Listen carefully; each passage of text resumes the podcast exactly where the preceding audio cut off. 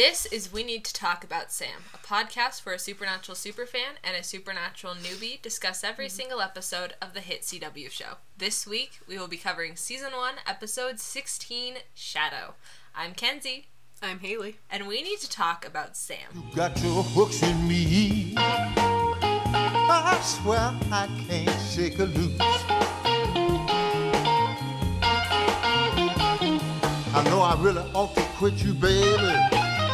Hey, hey, but I'm hooked, and that's the truth. I fucking love this episode. It was really good. you Yeah. like this episode? I think we made the same note, too. Did we? yeah. Oh. or essentially the same note.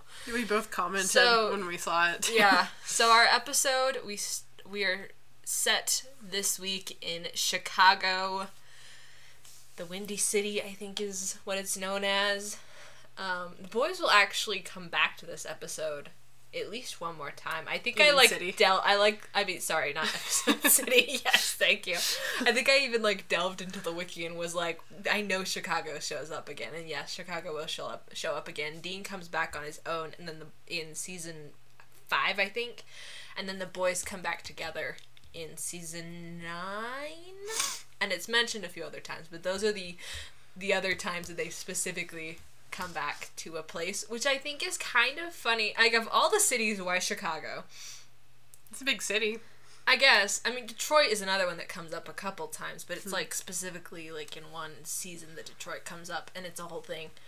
Um, but I just of all the big cities in the U.S., why Chicago?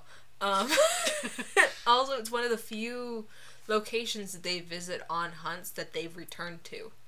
The other one, one of the other locations they returned to is the set town we were in last week, Hibbing.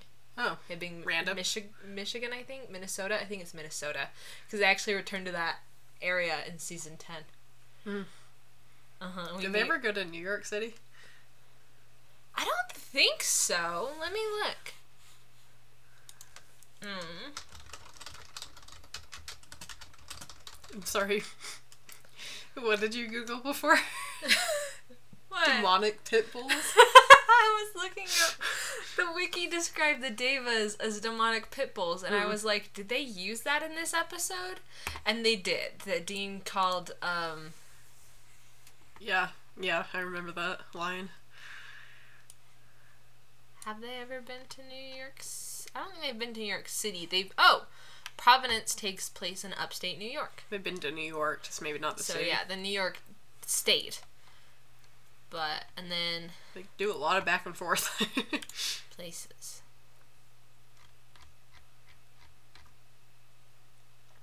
That's not helpful. That's a lot of places. Oh, motels. oh god. um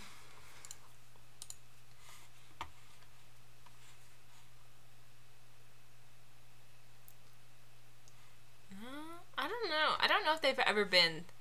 I know they go. Yeah, they go to Buffalo, New York in one episode, but I don't think they've ever been to New York City.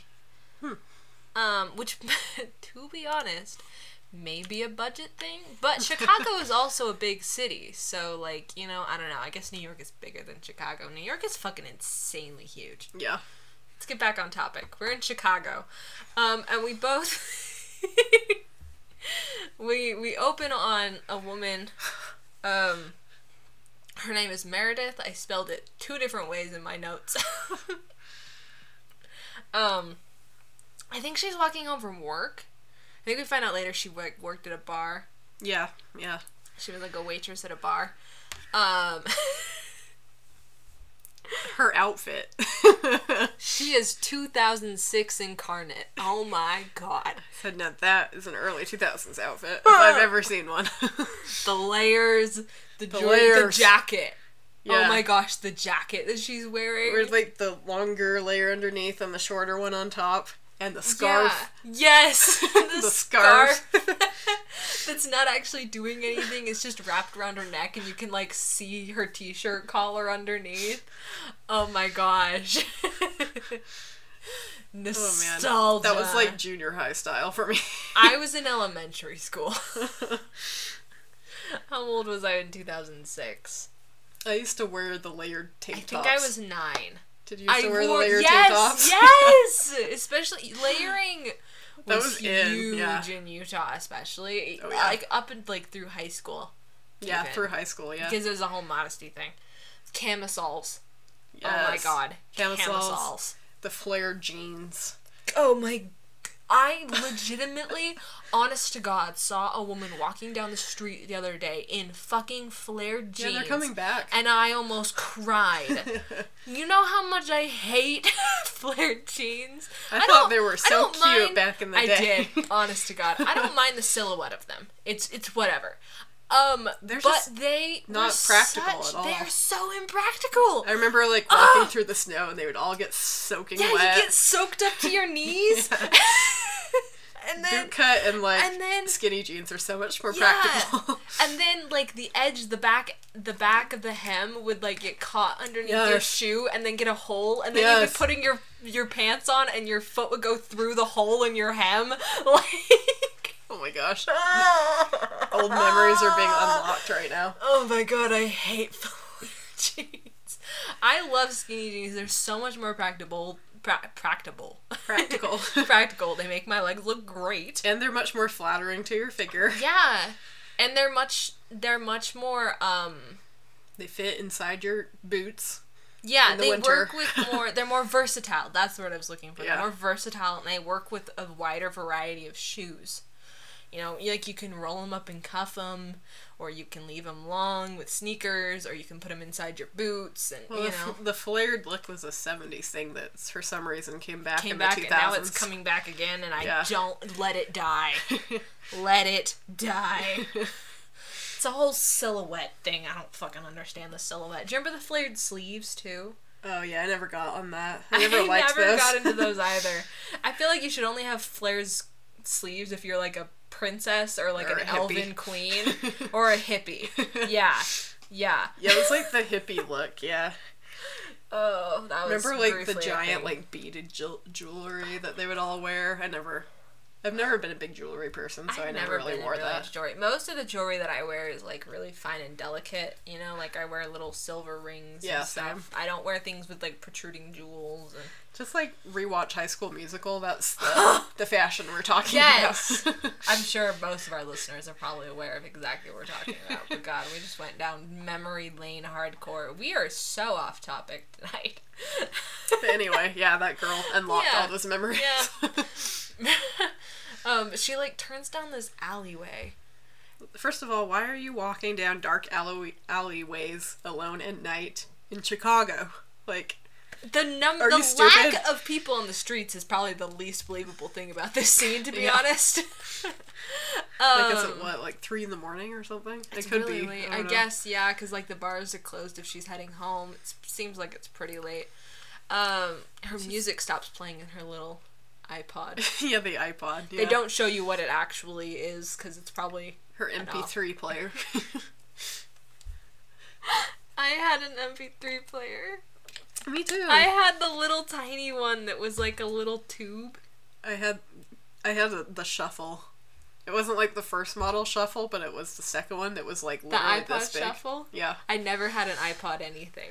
Yeah. Like genuinely, I had. God, I can't remember what, what the name of it was. It was like a little tube, and it just had four little buttons and the little screen, and then it just took a AAA battery to run, and you plugged your headphones into it. I had a billion songs on that thing. I legitimately, I think I used that thing up until high school Yeah, when I upgraded to a when I- smartphone. no, Yeah. I didn't get a smartphone.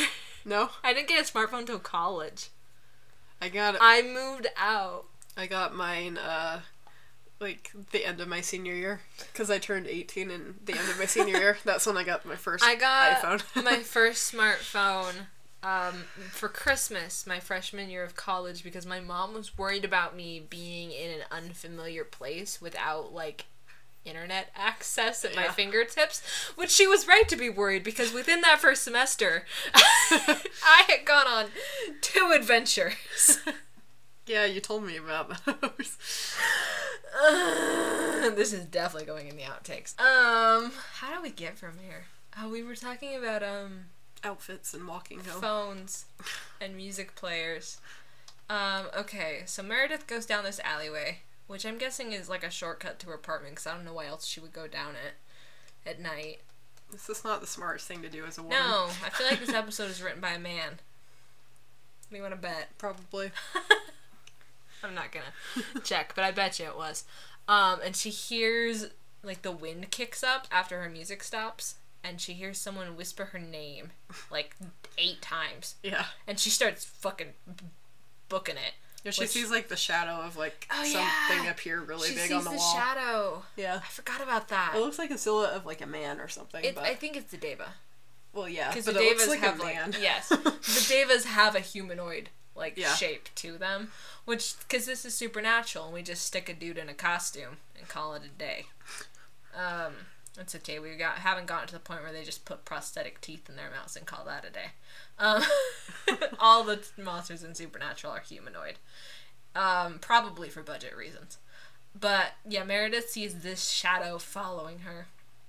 And she and then she has like 12 keys on her keychain. I can relate with that. I have two and for this exact reason. I mean, you can't really control how many keys you have. I need two just for my fucking car. That's true. Okay, yes, fair enough.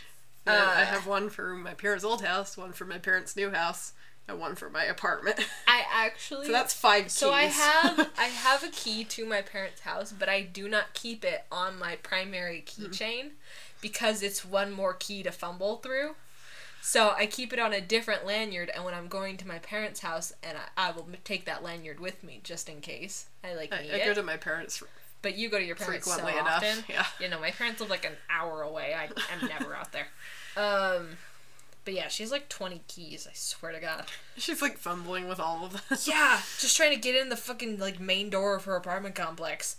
Oh my gosh. At least that's one of those secure ones where you Yes, have to yes. have access to be able to get into it. You have to be a resident. Yeah, Yeah. That's the way that my would make old, me feel safer. That's the way my old complex was. Um, they had like a there was the key that to like your bedroom, and then there was a fob that opened the the apartment door, but you needed to tap that fob to get into the building. yeah, It was a whole thing. That fob also gave you access to four free sodas a month from the soda machine in the mailroom. So, um, I feel like I'm being gypped out with my apartment. you you considered you considered, It would, it would have been like a hundred more a month, but though. yep, it would have been.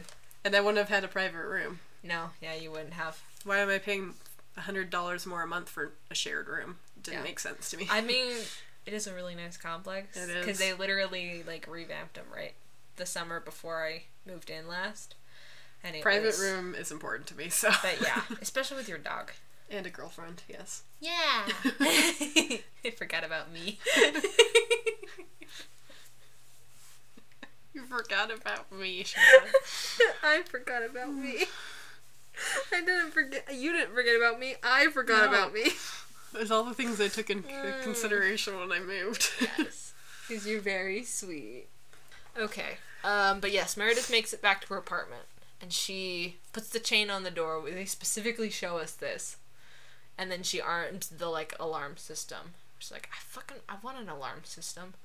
Um, and she immediately acts super chill, like nothing happened. I'm like, well, I think she just kind of feels safe. No. yeah, but still, know? like if I was chased by a shadow demon, I would be a little bit more on edge. I would be Yeah. turning on all the fucking lights. I don't think she's, she didn't know it was a shadow demon, though. I think she thought it was a person, because all she saw was the shadow. Still though, So she probably thought I it was like a guy on all the chasing her, you know. And I think her apartment was, I don't think it was on the first floor.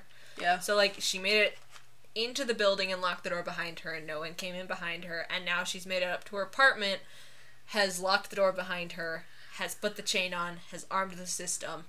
Now she feels safe. Still know? though, she still acts way more chill. I guess, but I guess we gotta get the episode going. You know, she doesn't have time to sit there and have a panic attack. she's gotta she's gotta listen to some pointless voicemails. Yeah, the good old a- voicemail machine. about an ex boyfriend and some stuff I don't even know. but yeah, she checks her voicemail. God, that's another throwback. I love this show. Uh, and then we see the shadow on the wall again. And I really love the way they do this. Yeah. With her shadow and then the monster shadow coming in, and then it just. But the okay, the way it stabs her is funny though, It's like because its it's fingernail. just like it's got like long claws, and it just like stabs her in the back with its like hand splayed. It's it's freaking weird. Um, Yeah, that was a little weird. it was a weird. I don't I don't know what the thought process of that was. I liked the shadow effect though. Yeah. You But know, you see more blood splatters. so much blood. They really like doing that. They do. I wonder how many gallons of fake blood they had to buy every season. Probably way too much. I remember. So Jensen Ackles is on The Boys in season 3 Mm-hmm. um, the Amazon Prime show, which I haven't. Which I know nothing about. I haven't watched because I'm. I, mm, honest to God, it doesn't really sound like my thing, just based off what I've heard of it. Um, I do, like. I'm really excited for Jensen to have this opportunity because I mean, like, it's got freaking Karl Urban. Like, Yeah. Hello. This is a big deal. Um but apparently i think it was kripke that tweeted out that like last season on the boys they only used like a gallon of fake blood for the whole season. And this season they've already gone through three and a half i was like oh boy. Have fun. I know jensen has said the fake blood is like really sticky and uncomfortable. Like Yeah. dries on you and gets all stiff and sticky. And he really doesn't like it. Which like i don't blame him. That doesn't sound comfortable. No. all right but i wonder how many gallons of fake blood supernatural went through every season. There are some seasons that were probably more than others Like season one. I swear every single episode there's a every episode's got a squib somewhere it's just all right um but yeah so meredith is dead sorry meredith it sucks that's what you get for being in the first five minutes of a supernatural it being in the cold open. Yep. Unfortunate for you. Um, but we cut right to the boys arriving in town and we get babies in uniforms. They look so cute and so official with their little belts and they're it's just that's so cute. The little jumpers. It's so cute. they're um going undercover as um Security. employees for the security company. yeah. Security al- alarm company. the alarm system that is like in the apartment complex, the one that we specifically saw Meredith arm. Dean is a little grumpy about this because apparently he and John never needed to dress up to get answers anywhere. and he feels like he's yeah, and he he's like, uh, Sam's like, oh, I don't remember. Dean makes a comment about how um, credit card fraud isn't easy because they'd use the fake credit cards to buy the costumes So to buy the uniforms. but he also he says something about how he feels like a, a theater geek. And we find out that Sam did theater in high school, which I also did theater in high school. Babe did choir, right? yeah, I did choir. I'm a I choir nerd. I did both, but I quit choir for my senior year because it was just a lot of stress and I just wanted to focus on theater. And honest to God, I kind of wish I hadn't quit choir, but whatever. Choir was fun. Um. I honest, really, I didn't like the people in choir the most, like the the the other girls. I sang first tenor for my junior year of high school, and the other way cool. girls, honest to God, were super like catty and bitchy to me.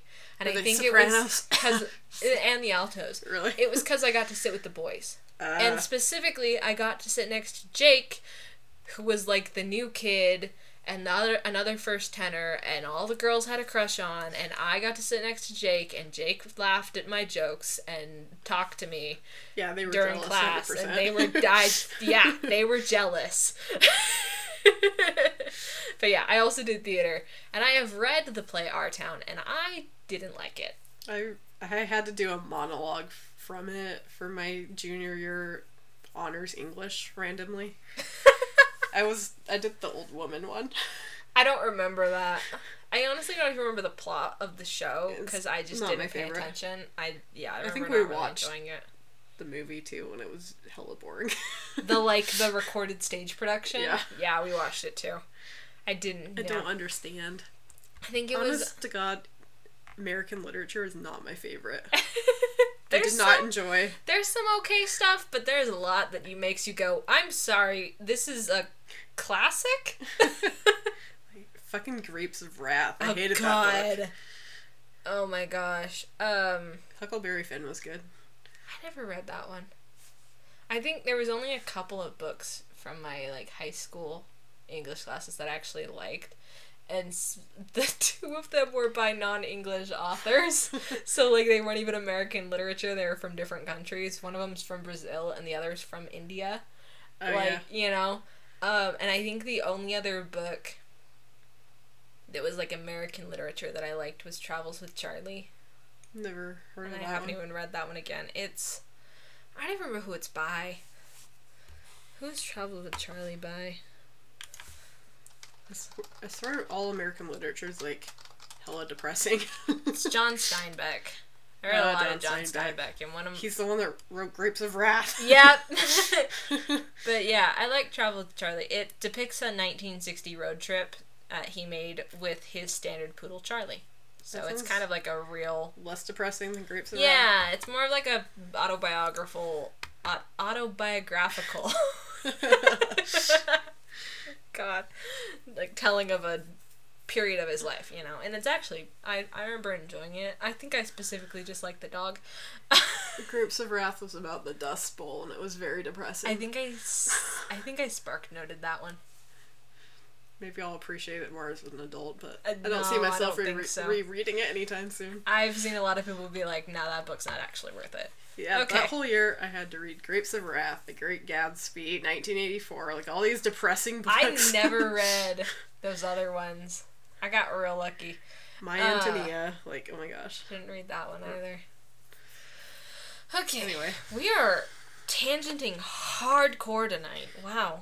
Look at us go. Um, okay, so the boys, since they're pretending to be security guys, they're they go up to Meredith's apartment with the landlady.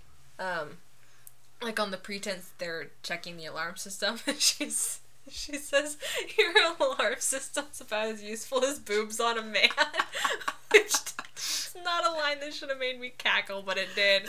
Oh and Dean's like yeah no that's why we're here. Because i wanted to figure out what went she wrong. She had so much sass. oh she was sassy. I she liked her.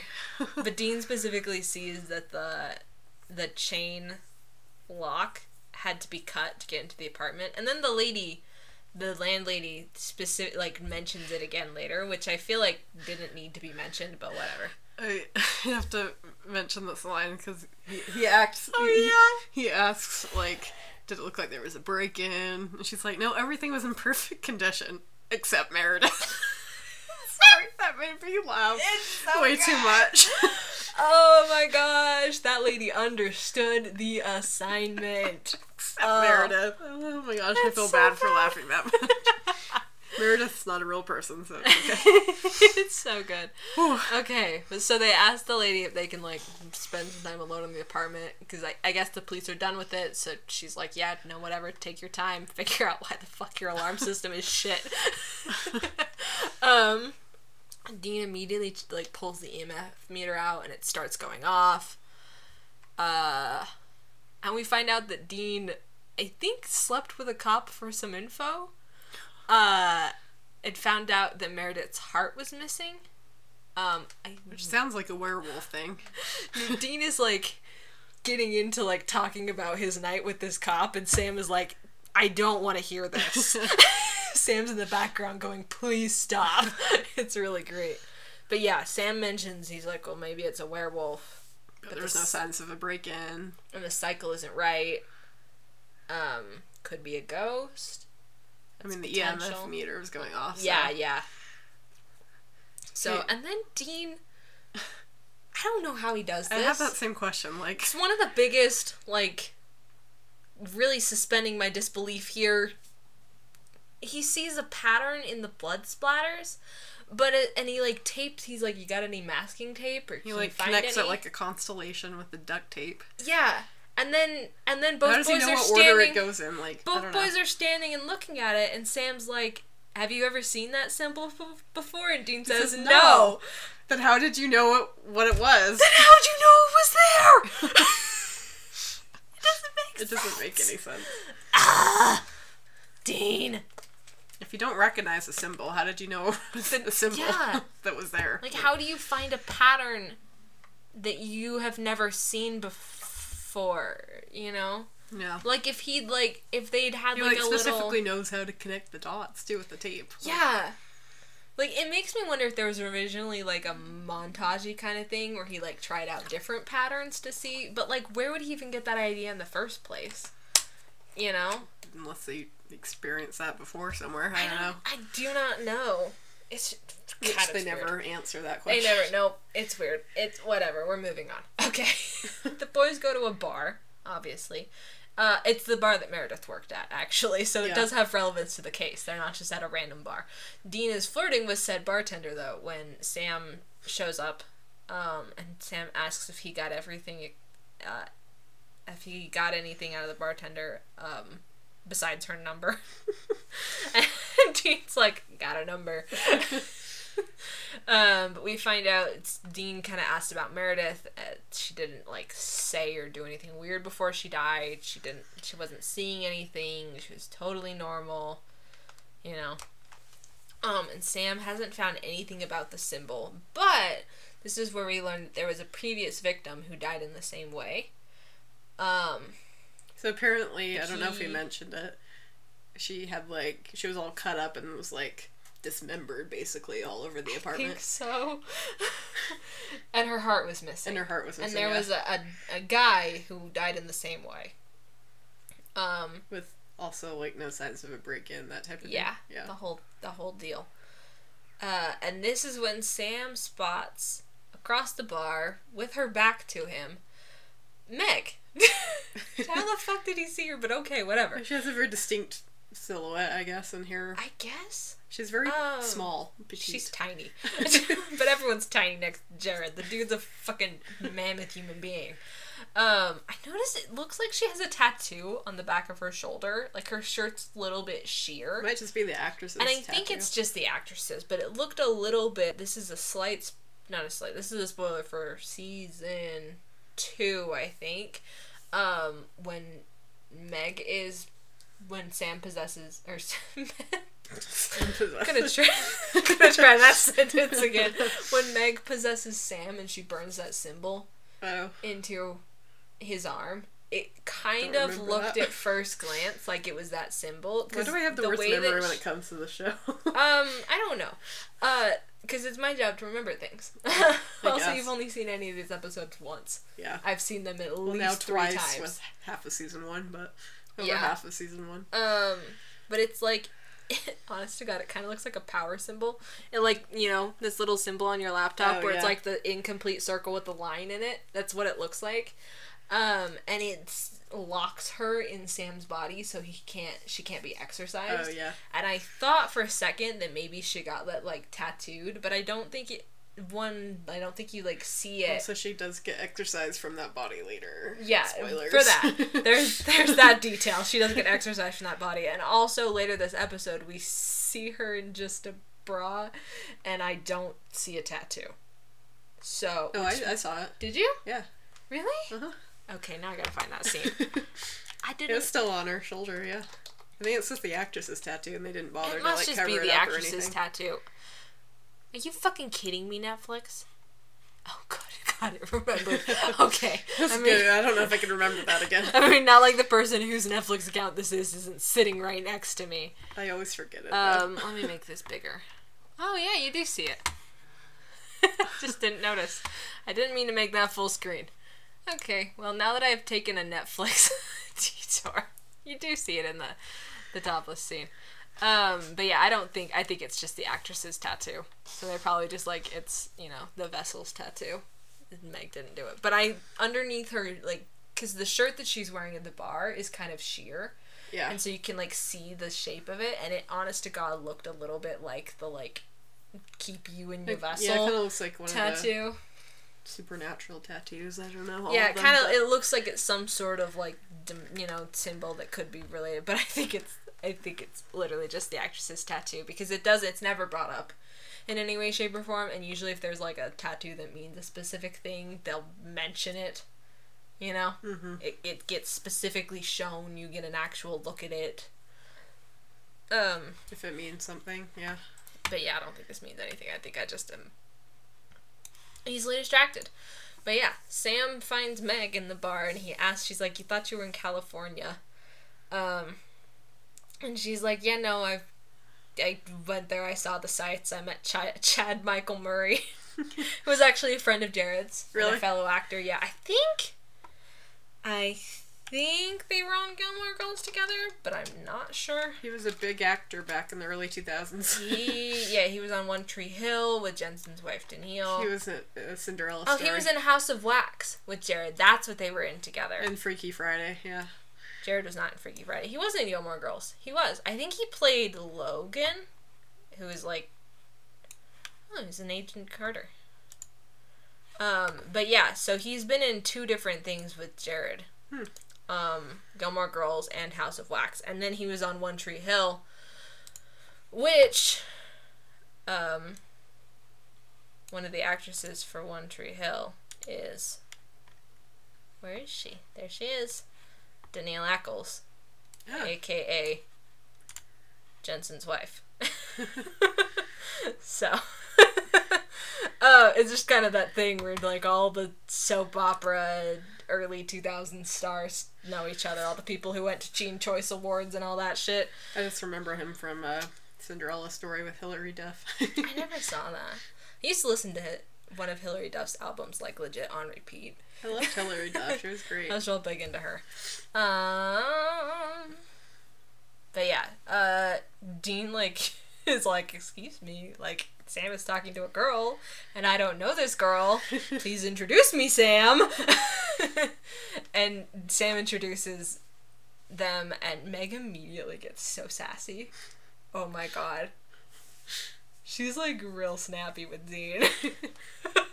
He's like, she's like, oh, so this is the guy that treats you like luggage. Or Yeah, you drag your brother all over the country. Why don't you let him do what he wants to do? And Dean's like, um, hello? Where is this coming from? like, what? Oh my gosh. Uh, why does Sam say Scouts on? Oh, because Meg is like, no, we gotta get together and hang out while, like, you're in town. And exchanges, they exchange numbers. says we should hook up while you're here, whatever that means. I think she means, like, hang out. But Dean's definitely like, hello. Yes. Dean has such an interest in Sam's sex life. It's honest to God really unhealthy. Though these are the Winchesters. Unhealthy is their family motto. The show wants you to think it's taming people, hunting things. No, it's unhealthy. but to be honest, it's the unhealthiness that makes them interesting yeah. you know it's their dynamic is a big aspect of the show um but yeah she makes sam promise to call her and sam says scouts honor just was, this, was, this, was sam ever a boy scout i know dean wasn't Did they ever Um, have time to be Boy Scouts? I don't think so. Um, but yeah, the boys leave, and they're the boys are on two different planes here because Sa- Dean is having a lot of anxiety about like whether Sam actually wants to be with Dean. He's like, you told her, you know, all this stuff. Like, what the heck? Do you really feel that way? And Sam's like, no, no, it was back when we had that fight and I was gonna go to California. You know, I met her once by chance on Yeah. the side of the road and then at a bus station and now she's here and that's weird. And Dean's like, I don't know. I mean, coincidences happen. Maybe you just need to get laid. Which, um, but I do think this insecurity that Dean brings up is gonna be brought up. Like it kind of gets brushed aside here.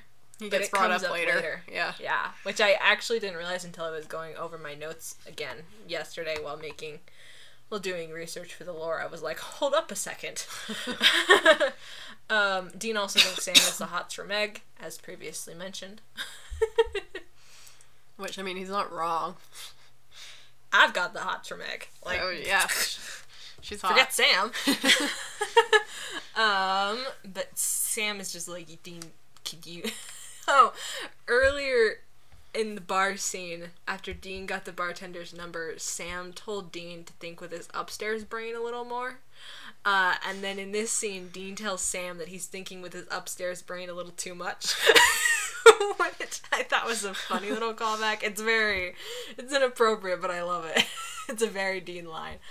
Um, but Sam asks Dean to go see if he can find a Meg Masters from Massachusetts, since that's um, Meg finally gave Sam her last name and kind of where she's from, I guess, is what he learned in Scarecrow. And then to see if he can dig up anything on the symbol. And Sam's gonna keep an eye on Meg. and Dean's like, yeah, you are. uh, Hey, how does he know where she lives? Did he just like follow her or I think he followed her. okay? I would assume he followed her. never I shows that, realized, um, I think it's kind of confirmed later, but I realized it when Meg like leaves her apartment complex and Sam follows her that there is no fucking way she doesn't recognize the Impala. There's no way. I think she she's very aware that he's watching. Her. I think her. she, yeah, yeah, she It's kind of confirmed later on. Percent knows that he She's is just watching. pretending that she doesn't notice. Yeah. no, she even mentions it later. I think she mentions that like she laid a trap, but it's just I No, just she mentions that he was watching her later. Oh yeah, yeah. But it's just a the specific detail of the car because like Sam like sinks down out of sight, so she doesn't see. No, him, she 100% knows and she he's there the whole past. time. and I'm like, no, like Sam, she she knows the car, but he doesn't know she knows the car. Um, but yeah, Sam sits outside of Meg's like apartment Yeah. motel. Looks like an apartment. It looked like an apartment, but like I thought she was like only in town temporarily. But I guess maybe I, I don't know. Demons can get apartments if they want them. Um, that's oh, maybe it was her friend's apartment or something. I don't know. I don't know. Um, and he's just like sitting in the Impala. I'm sure she 100% outside. murdered whoever lived there. Oh, and took it over. definitely. Actually, yeah, no, that that explains it. Someone's dead. Um, but yeah, Sam uh, is like sitting outside her apartment, and Dean calls. Uh, he found Meg checks out, uh, and he also found that the symbol links to a daeva, which he describes as a demonic pit bull, which is not very nice to pit bulls. Dean Winchester, don't make me Pitbulls are widow babies. Who's a widow baby? Are you a widow baby?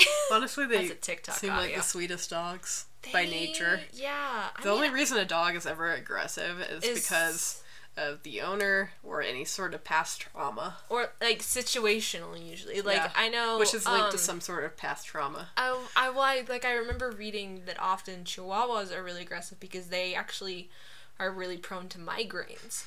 So Poor like, things. man, if you're in pain, I'd be snappy too.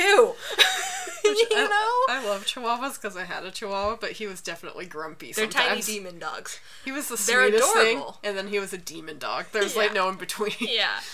Um, but yeah, any any dog can be aggressive and really dangerous. It's just because pit bulls are a bully breed. It's really it's some sort of trauma that they've had. Yeah, it's trauma related. It's They got hurt or training related. It's they feel unsafe and in danger, or it's they're hurting. Like Yeah. it, I mean, and that kind of goes in hand in hand with Or- the trauma. Yeah, they got hurt. like something. it could be that they're hurting like internally in a like a emotional way you can't see or there's like a physical thing that is hurting them Mm-hmm. you know so but let's get off our pit bull soapbox and learn about daevas Yeah. um, so i did my research just within like the super wiki and the fandom supernatural wiki um, so daevas are violent supernatural beings that have existed for at least 4,000 years.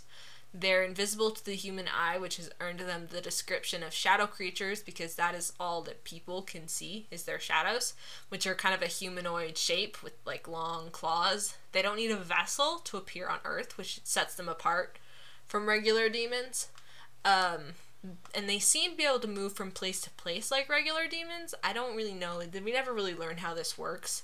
It also seems like they can kind of like levitate a little bit. Like they can't like Superman fly, but it seems like they kind of can float. I don't know. I mean, I figure they're kind of the same as demons. When they're not in a vessel, they're kind of like a spirit. Yeah, form. yeah, that makes sense. It's more of a so they're not really bound by the laws of physics as much. Um, they're very strong and fast, um, and they can be summoned to a specific location via an altar or amulet.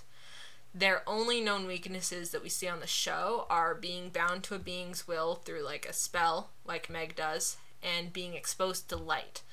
Dean describes them as demonic pit bulls, as I previously mentioned. It, this was honestly kind of remind me of the Reaper, Yeah. where bit. like they they it seem like they're kind of like an opposite of the Reaper because Reapers are just kind of like an or they're more like an evil version of the Reaper because Reapers are a neutral force in the world. They just they do their job regardless of anything, whereas Daevas are more like a evil version of that. They do whatever the fuck they want. They're if, don't like being bound, If though. Reapers are the neutral line of the D and D alignment chart, Daevas are the evil line. Yeah. um, but for both of them, They yeah, don't if you bind them, bound. Which I mean, most beings probably wouldn't like to be that makes bound. yeah, they, but they will Controlled. they will turn on whoever binds them, um, is when they are freed. So, um, did you find some interesting stuff about Daevas? Yeah. So I, you know, hadn't heard of them before Supernatural. Um, probably because they are another cult, part of another culture that's different than mine. Yeah. Um, so it's part of. So a daeva is a Zoroastrian supernatural entity. Um, I'll explain what Zoroastrianism is later because I had no idea. I actually didn't know either. They mentioned it in the show that Dean's like this is a Zoroastrian symbol. hmm Um, But with it's a supernatural entity with disagreeable characteristics. that is one way of saying it. um, so it looks like its origins are um, like Middle Eastern, so like Persian and Indian. They have kind of similarities. okay. Um, so in the Gathas, the oldest text of the Zoroastrian canon, the Daevas are gods that are to be rejected. Um, in the young younger Avesta, which I assume is another text, the Daevas are divinities that promote chaos and disorder. In later tradition and folklore, the Dews are pers- personification of every imaginable evil.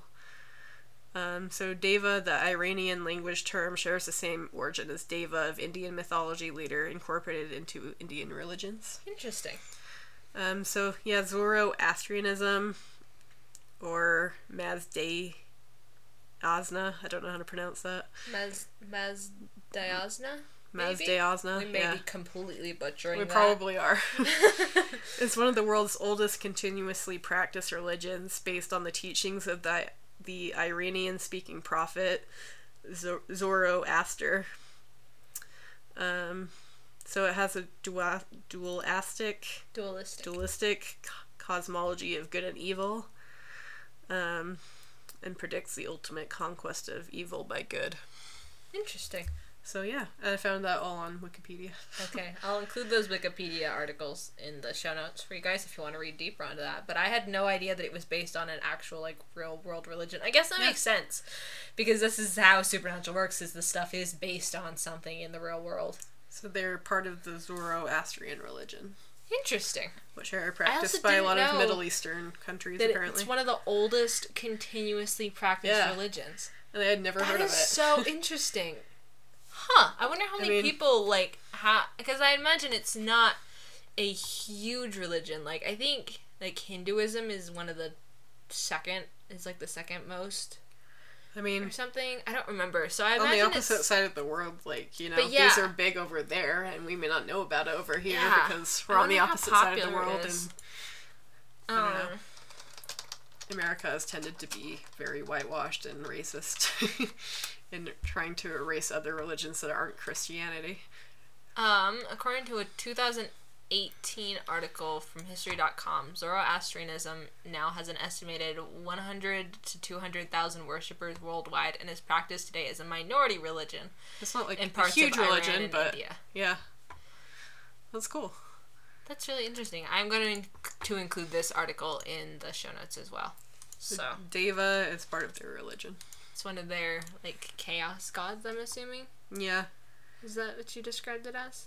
gods to be rejected. I like that description. They promote chaos and disorder, and personification of evil. I like that. That's really interesting. So kind of similar to demons. Yeah, it makes I it fits. It's kind know? of a, a different religion's version of demons. It sounds yeah. Okay, that's interesting. Yeah. I learned lots of new things. I always learn new things, in when we record. All right. Um. So getting back into the episode, Dean tells Sam to go knock on Meg's door, um, and then Sam immediately gets caught creeping on Meg as she's like, I mean, she did walk in front of a wide open window in just her bra, but like he still is definitely creeping on her. like yeah. no, no victim blaming here. He should not have been looking. Uh, she gets called out by a lady. She calls him a pervert. I think it's great. Oh, it's his face. His face is so funny. Um, Meg leaves her apartment though, and Sam follows her. Uh, and they go to like an old warehouse, and then Sam full on Spider Man's his way up an elevator shaft. Seriously. Fucking hell! Good lord! Uh, and he finds Meg like at an altar. Uh, and she talks to someone. We see the same goblet that we saw in Scarecrow that she Yeah. like slit that dude's throat. Um, and she talks to someone in the blood goblet and tells them that the the boys are in town and that whoever it is shouldn't come. And then the person, I guess, is like says they're coming anyways. Um, I did say, um, think, anyways, that it would have been like more suspenseful and interesting to the plot if they didn't give away that Meg was not what she seemed, in my opinion. Like if she would, if it would have just kind of, kept that suspense, like oh that same girl is showed up again. What's she doing here? Like we don't know that she's like a demon or anything. we don't find out she's a demon until um, I know, the next time we see her. We so right that she's now like we just know evil. Yeah, so we find at the end of the first episode that she's evil. And I think the suspense of this episode is that we know something that Sam doesn't know. Yeah, The suspense of this episode is built on the fact that Sam has no idea, at least in the first like half of the episode, that Meg is evil. yeah. You know? I don't know. And just, that builds the suspense. I just thought it would have been more interesting think- the other way, but I don't know, cause um, that's just my opinion though. Let me. I'm just thinking. I'm just thinking how that would have worked, like storytelling wise, because I think with the way they did it, it did it like indicated to us immediately that this Meg character was someone that we should be paying attention to. Yeah. You know? Well, I mean, like, they still keep like where she keeps like appearing out of nowhere, and that's weird, Well, and like stuff like that. But Yeah. I think it should have left out like her like stabbing the guy and stuff, because that added more to the suspense of this one. I feel like if you didn't know that she like I guess, but I think if they had left that out, then we would have just thought that she was just a one off character for that episode, and it would have felt more jarring for her to suddenly be in this episode, you know? Because that episode, we learned that not only is she, like, someone to be paying attention to, that she is, like, has something to do with mm, yeah. a powerful entity of some kind, and now in this episode, she's back, but we don't have any idea what she's doing, and we know she's evil, and Yeah. Sam doesn't know, and Dean definitely doesn't know. you know, Dean that thinks she's a but gorgeous he woman. still suspects something though. Sam, I think it's just because of the way she appears. You know, yeah. Sam's like, "There, I don't understand. Like, why the fuck are you suddenly in Chicago?" You know, like I mean, people move around and stuff, but I, I wonder, I wonder if it's his powers.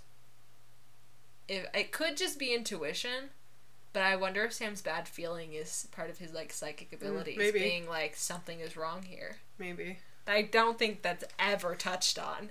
I But don't now know. it's new my new head canon.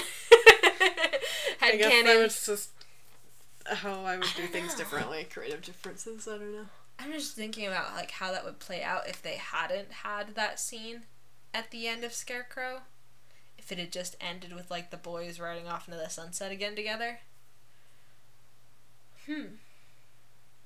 Like how would we feel about Meg in this at the beginning of this So they could even show like a different scene or something. I don't know. I, I just, just think it adds more suspense. Like, yeah, if like we didn't know she was evil. yeah. I was thinking if we didn't know she was evil and she showed up in this episode again, how would we feel about it? I feel like we'd probably be a little more on Dean's side of the coin you know, we'd a be little just more as like surprised as Sam to see yeah. her again because we're like, well, oh, I wasn't expecting to see you again because yeah. I thought you were a one-off character. Yeah. I think we'd also be a little bit more like, well, like obviously she's important, but I don't think she's evil, you know. But she, the way she appears out of nowhere, maybe I don't know. Huh. I don't know. I'm, now I'm just thinking about like how that would change the way we see Meg in this episode. I just feel like I don't know. This is just it my of gave opinion. it away. But like, it would have been a more suspenseful and powerful scene when Sam's spying on her up in the abandoned place. Yeah. And you're like, oh, You're like, oh shit. oh shit, this girl I have a crush on is not normal.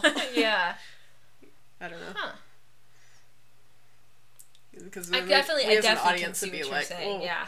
I guess I've just I've like I've seen it the way it is so many times that I've never really thought about if it was a different way, you know. And honestly, There's no really right way to do it. That's just Yeah, that's not. that's just I'm my opinion. Yeah. I'm not saying the, the way you think it should be is wrong. No, you know. yeah. I'm just saying it's a different way, and I've never really thought about Well, it. I'm not saying the way the show did it was wrong. I really just, love that scene, the bad company scene. It's Oh so yeah, that's a fucking good, scene. Yeah. It's so fucking good. I don't know. It just takes away some of the excitement for me. I guess a little bit, yeah. Because like we already know kinda- she's bad and talks to blood goblets. Like it's not a surpri- it's not a surprise at this point. Yeah.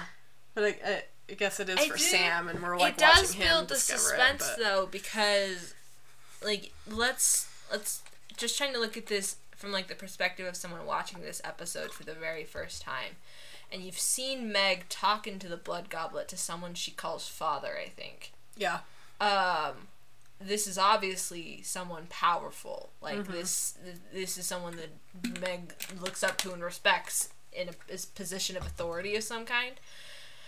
Um and now she's talking to someone again through the blood goblet saying i don't think you should come but that person is overriding her. And so it sounds like and this is obviously like the implication that they're trying to put is that she is talking to the father from the first time we saw her. Yeah, and so it's building that suspense so then they can twist it and pull the trap which we already knew was coming or at least i already knew was coming.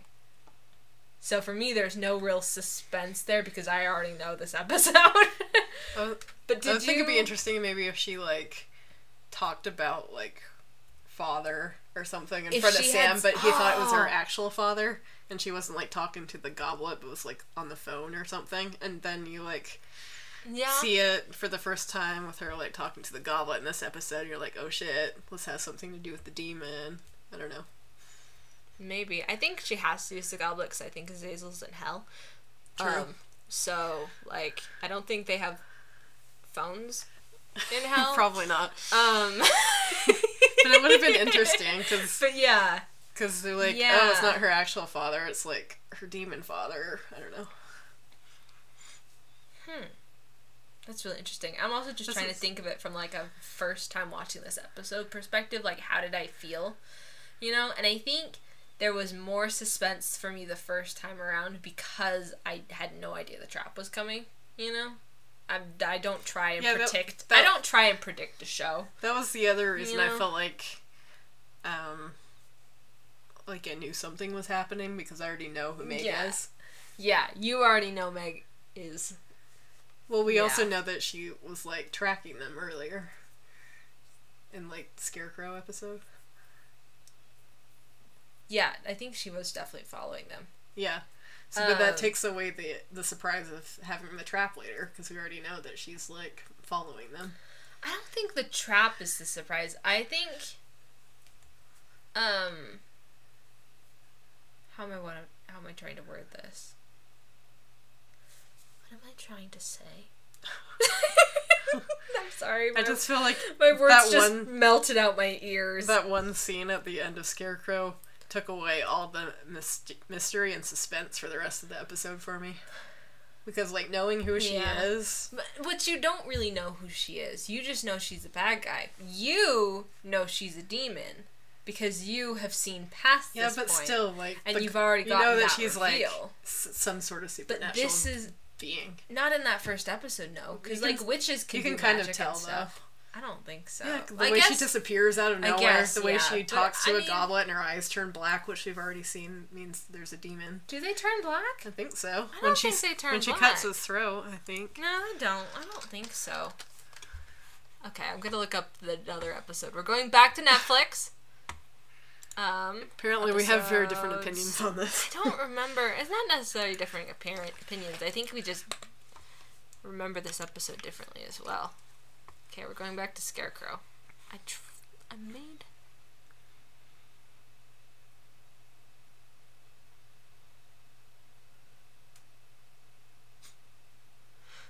It's, without the sound, it's really funny.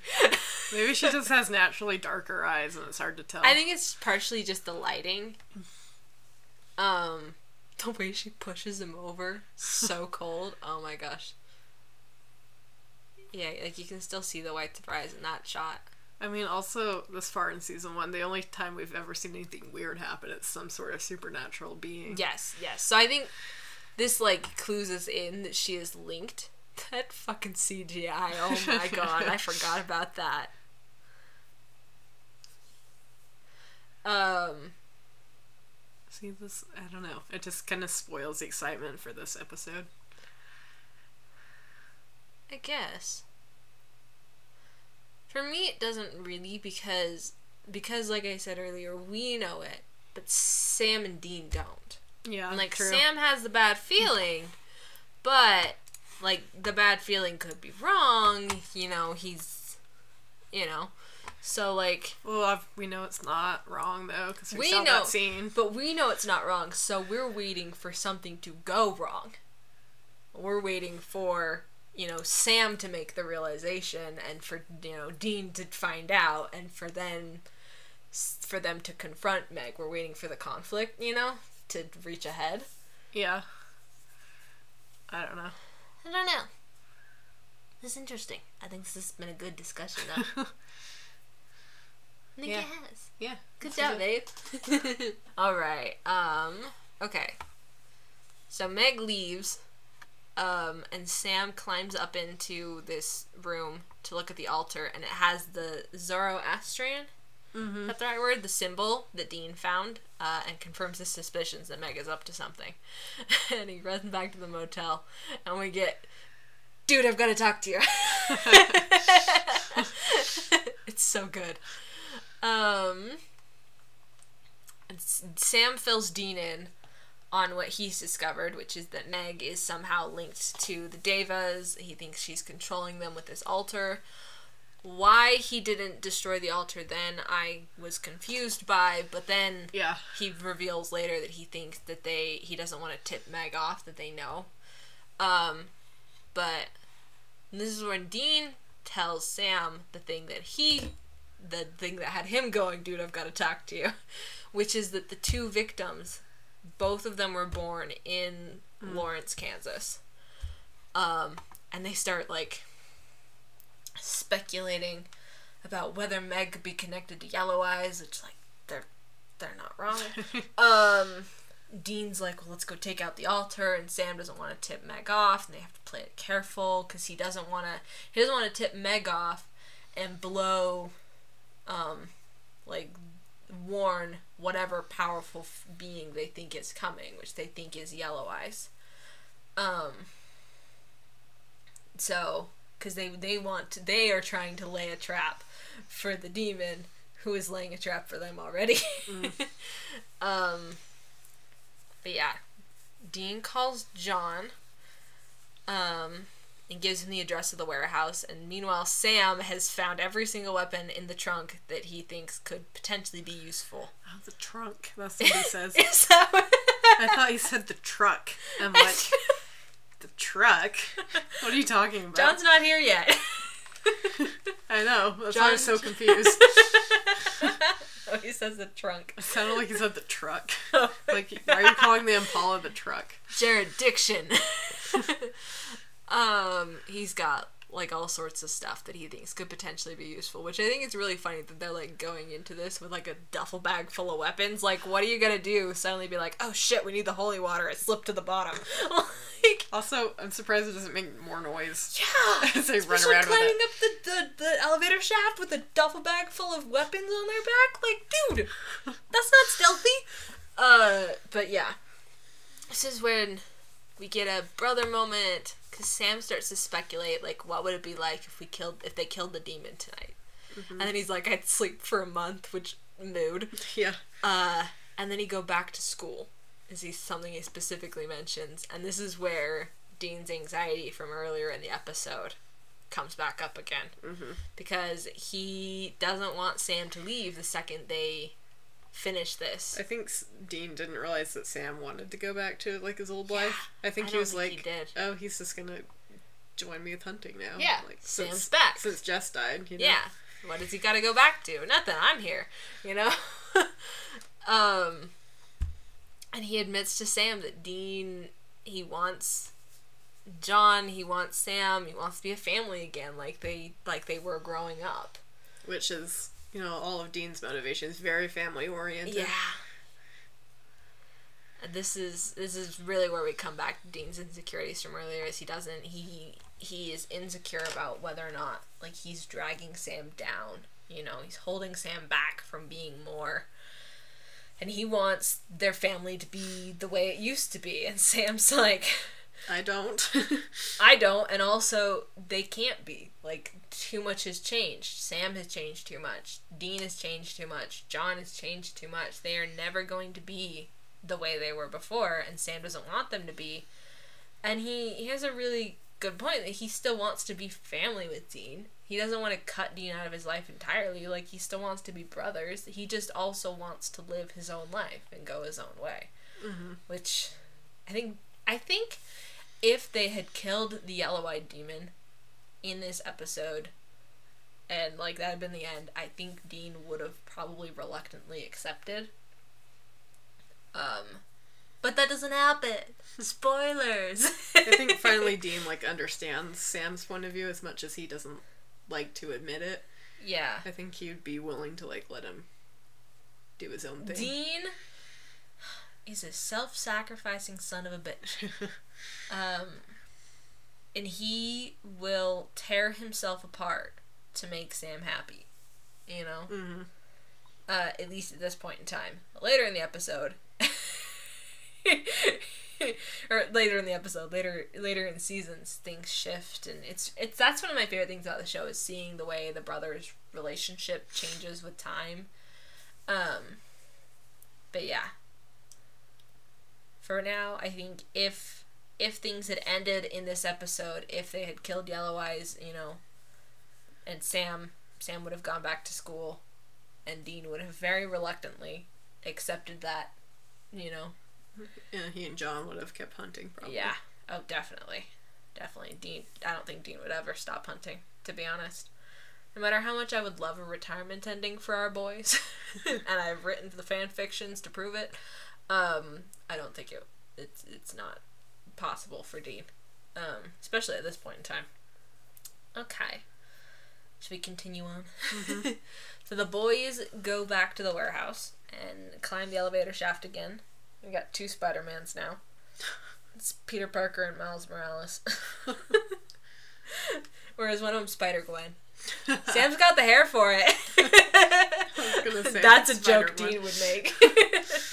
um, and they find Meg at the altar, and they like very quietly sneak into the room and like sneak around the back. She's like doing this chanting thing, and then she goes, "Boys, hiding is like kind of." I don't know what she calls them, childish, or the looks on their faces when she calls them out, though. It's really funny. He'll go shit. Oh my gosh. It's this is where they start to realize that this is a trap. Um I love the actress that plays Meg. She's she's so good. so good. All of her facial expressions, Oh my everything. gosh. So good.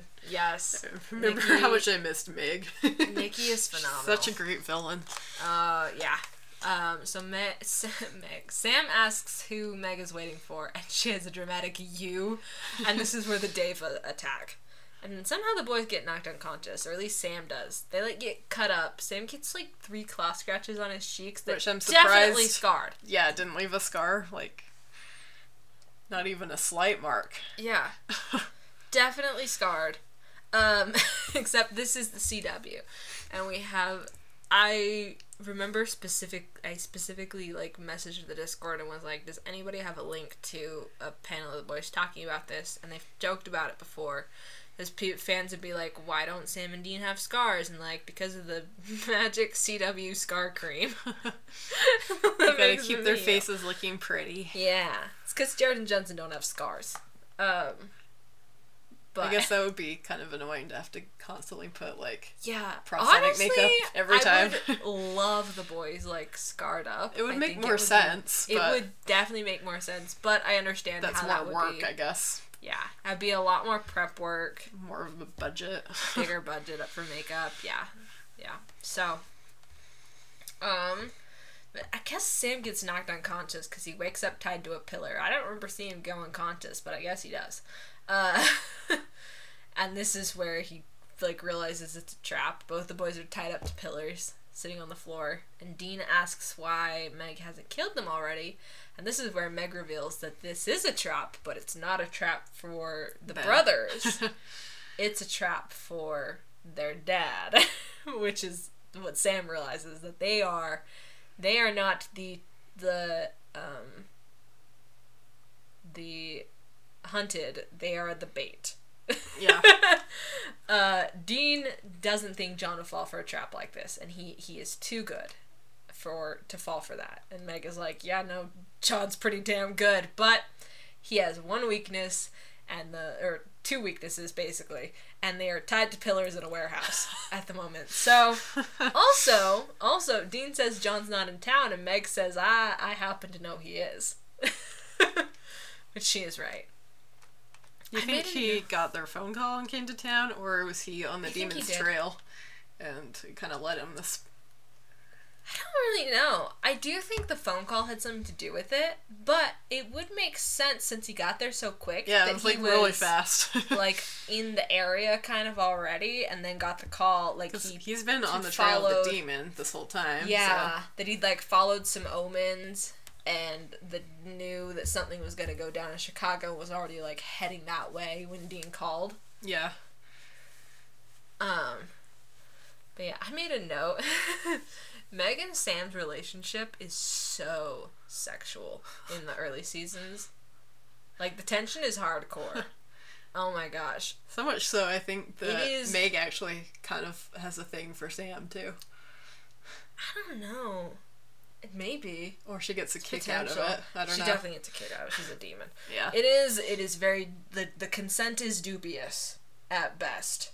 Um, and I think this might be our first example of like sexual, not necessarily violence, but like against the boys, against one of the brothers. That's actually going to be a common reoccurring occurrence. that was a weird wording of that sentence.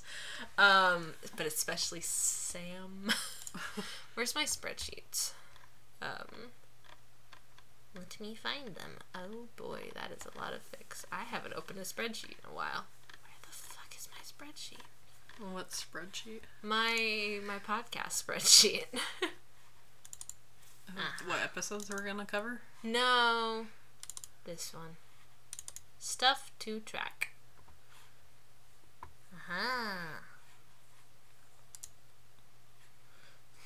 Snow with two W's because I typoed it and I didn't bother to fix it. Um, time Sam, Sam is knocked out.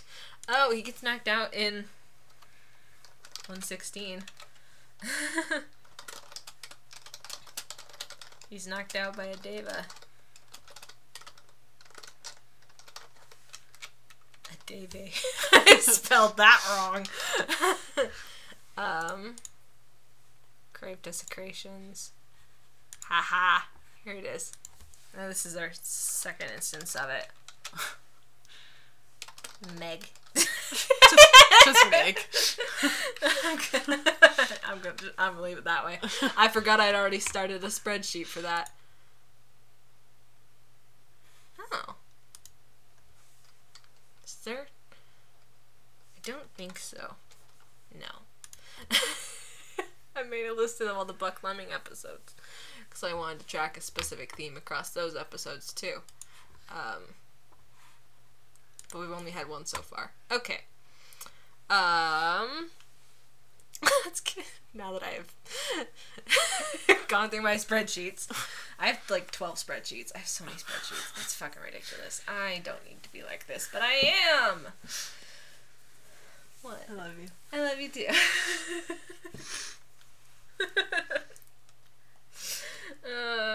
Okay, so it turns out that Sam was Meg's like kind of flirting with Sam. This is where yeah, this is where she brings up that she knew Sam was watching her through the window. Mm-hmm. Um, and uh, Dean gets his like pocket knife out.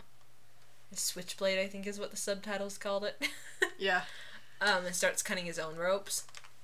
And Meg hears it and like skitters over there. That's full on what she does. She doesn't get up.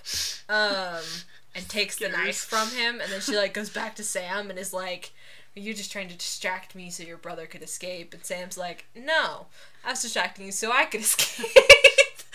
and he has gotten free, and he hits her in the face like he headbutts her, and then Which apparently works. Get, we actually get like a. I think he more stunned her than actually like did harm. I think, and also I think at this point she's not trying to reveal to them that she's a demon, or she's trying to not reveal to them that she's a demon. I think Hmm. she's trying. She wants Sam to think that she's just like an a evil human or a witch or some kind. Yeah. You know. I guess I keep Um, forgetting that we don't know she's a demon yet. Yeah, I think that's definitely a factor that I keep forgetting too. Yeah. We do we we we the, know. the podcast hosts know she's a demon. Audience but at this point watching the in the episode season, you should know and the she the. Winchesters do not know. yeah. Um. But yeah, he headbutts her. And then we actually like a lot of the times when people like headbutt someone in a movie or TV show, they act like it doesn't do anything. But Sam's like holding his forehead, and I'm like, how hard was her nose? like, um. Sam gets up and destroys the altar, which frees the Daevas, and they attack Meg and throw her out a window. Yeah, they're kind of pissed. And what do the Winchesters do with Meg's body? Nothing. Do they just leave her on the street? But they we cut they go and they go to the window and they look down at Meg's body on the sidewalk. I think they just leave her there. and yeah. Dean's like, Sam, you have terrible taste in women, basically. And then, um, and then we cut back to the motel, and Sam like insisted on bringing the the bag in. This this my more intuition on Sam's part that he thinks they should be armed still, Hmm. even though they've like defeated the bad guy. yeah. I I think it's his powers. I don't think that's like canonically like a, his the, what's happening, but that's my new head headcanon is Sam's intuition in this episode, especially is his powers being like no. Well, they know the Daevas are still loose. that's true, but I would assume since Daevas don't usually seem to cause issues unless they're summoned, I would assume that's probably they probably think oh the Daevas like you know, like they're free. They've gone back to wherever the Daevas usually hang out Yeah. kind of thing, like the Reaper did. You know, yeah. That's probably what they're thinking. But I just, did they just leave Meg on the sidewalk? That's what I assume. Boys, yeah. that's really poor planning. normally, if there's like a dead body at the end of a case, they'd like burn the corpse or something so there's no ghost. I don't know. Like, do they want people to just think that it was a suicide? Like, I don't. I feel like there's a deleted scene that we're missing here. There's got there's something missing. what here. else would they do with it? I don't fucking know. That's the problem. Obviously, they didn't burn it. um. Yeah. Um. But the boys, yeah, the boys go back to the motel room. It apparently leave Meg lying on the sidewalk. That's what I'm assuming has happened. it's gonna. It has driven me crazy since the first time I watched this episode. I've never Really? I never gotten to even thought of complain vocally about it. What the fuck did they do with the body?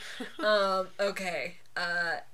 Dean's like, why are you bringing the weapons in? We're just gonna leave in the morning. And Sam's like, no. We should be safe. And sure enough, there's someone in their motel room, except it's just their dad. Finally. My notes say, John, you son of a bitch. So, This is, this is the first time we've se- seen him since episode one, right?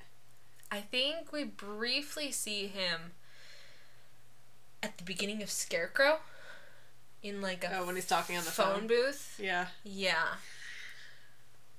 Um, but other than that, I think this is.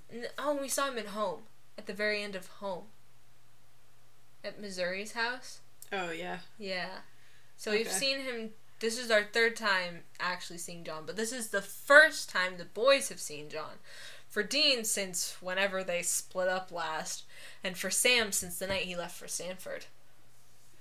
Which, like, has been A while. at least two, three years, Yeah. maybe four. I don't remember. The, the, the how long Sam's been at Stanford is a mess. it probably it makes sense for it to be four, if he went like to Stanford like the first semester after he graduated high school. But whatever. Okay, but yeah, this is their first time seeing John in a long ass time. Um, and he goes so soft around his boys. I fucking love Jeffrey Dean Morgan. he is so good as John. He brings so much depth to the character of John Winchester than the writers ever could or would or will. Like, you know, John Jeffrey Dean Morgan genuinely cared about this character and it really showed in his performance and the way he just goes all soft Yeah. with the boys. Oh, gives me feelings. Um, apparently, we learned that John got to the warehouse in time to see. He says to see the girl take the swan dive. I'm assuming she was the bad guy. Which is it's a great little moment. Um, Also, how does he know what hotel room they were staying in? I think Dean may have told him. Oh, maybe. I don't think we saw Dean tell him, but he may have like texted him the details or something. Since apparently John has figured out how texting works now. um, and this is where we kind of learn why John has been keeping his distance. Because Sam and Dean are like, what the fuck? Uh, and when John is close to finding a way to actually kill the demon, not exercise it, not just send it back to hell, like, dis- kill it, destroy it, which is not a thing the boys have Heard of. heard of before Yeah. and the demon knows that Sam or that John is close to this. Um, and he needs to keep the boys separate and safe because if they this the next scene proves this again is that when they're together it puts them all in danger even though the boys really want to go with John. Um we get I think this is the closest to an apology Sam is going to get from John. It's a pretty it's an okay apology for a Winchester. But John turns to Sam and says, It's good to see you again. And I think, because John is the one who told Sam that if he walked out the door, not to come back. And now he's telling Sam, like, thank you for coming back. You know? Yeah. He's kind of being like, no, I was a, I was a fucking idiot. He's not admitting fully that he was a, he was, you know, it was a dumb thing to say, but he gets as close to it as a Winchester is capable of. Yeah. That's why we saw in Scarecrow. Sam can't or Dean can't fucking say sorry. I wonder where he gets that from. Dean, go to therapy. Um. no, don't go to therapy. You're all need interesting therapy. as this. Who needs therapy?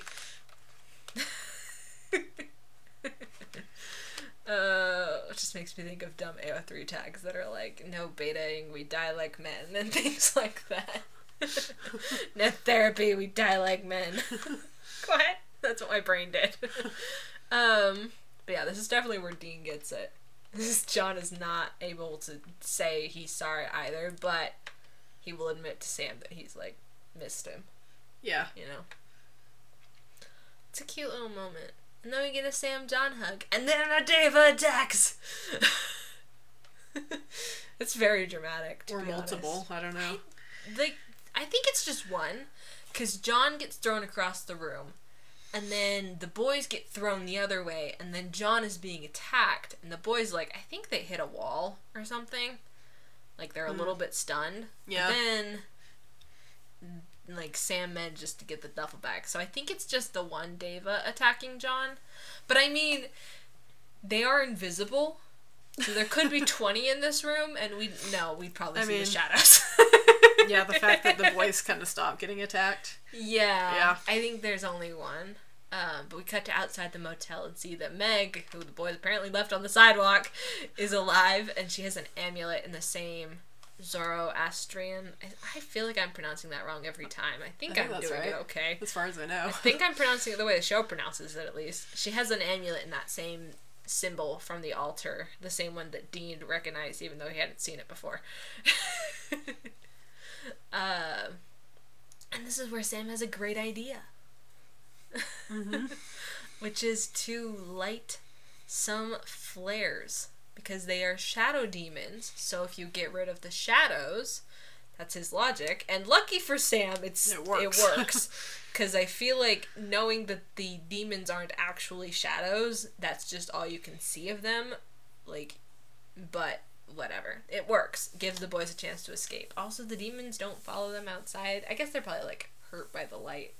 It seems like the light like burns them. You know? Yeah. They definitely don't like light. It's like me when you take me on a hike. no, I'm kidding. I don't hate sunlight that much.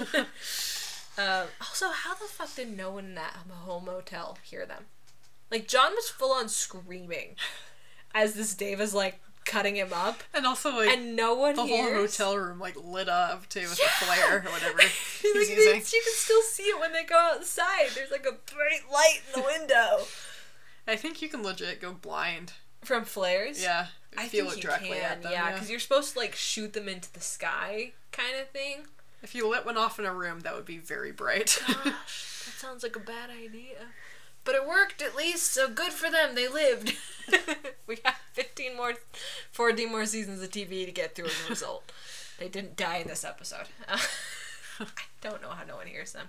Um, they get outside, and Sam tries to like rush them all into the car, and Dean says John shouldn't come with them.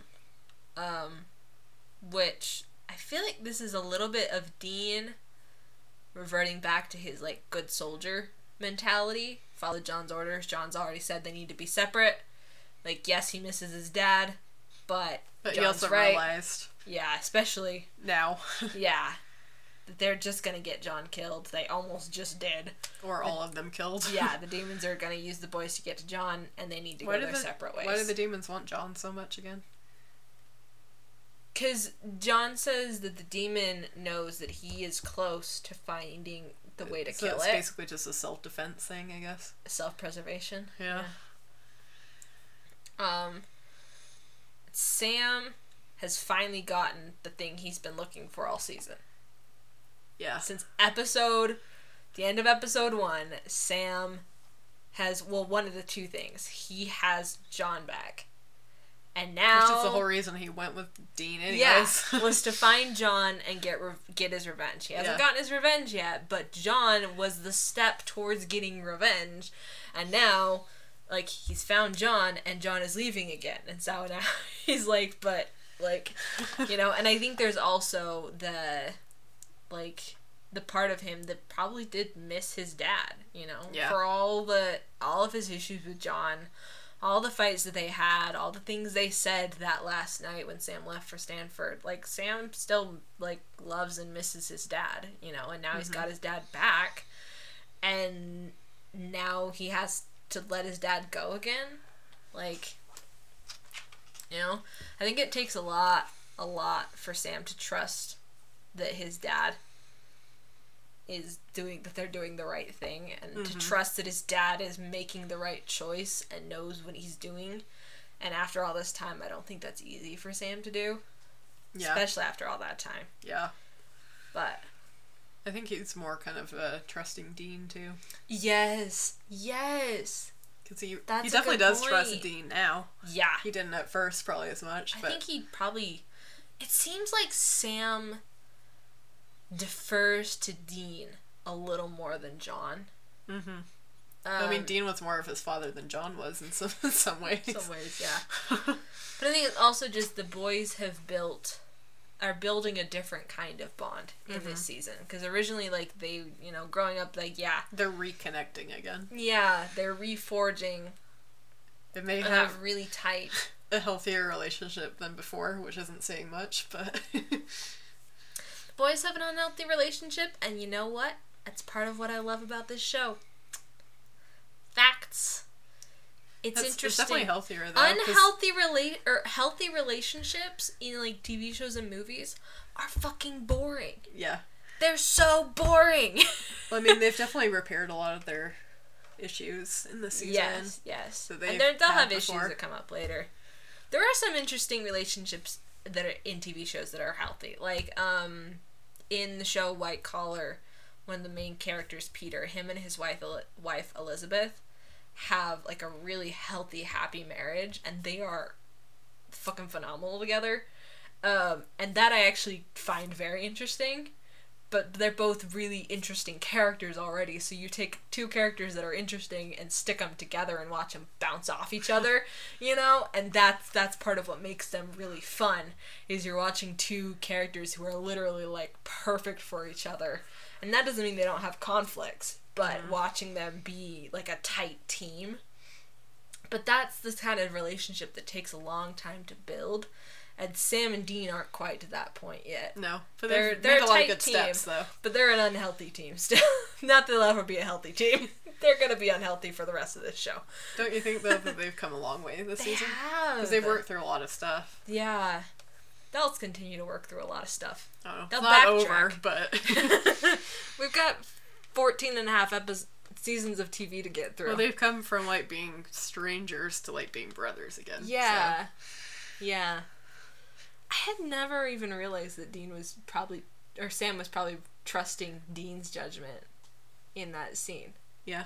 when he decides to, you know, it's let it John go. Like, Dean that said it first. So yeah.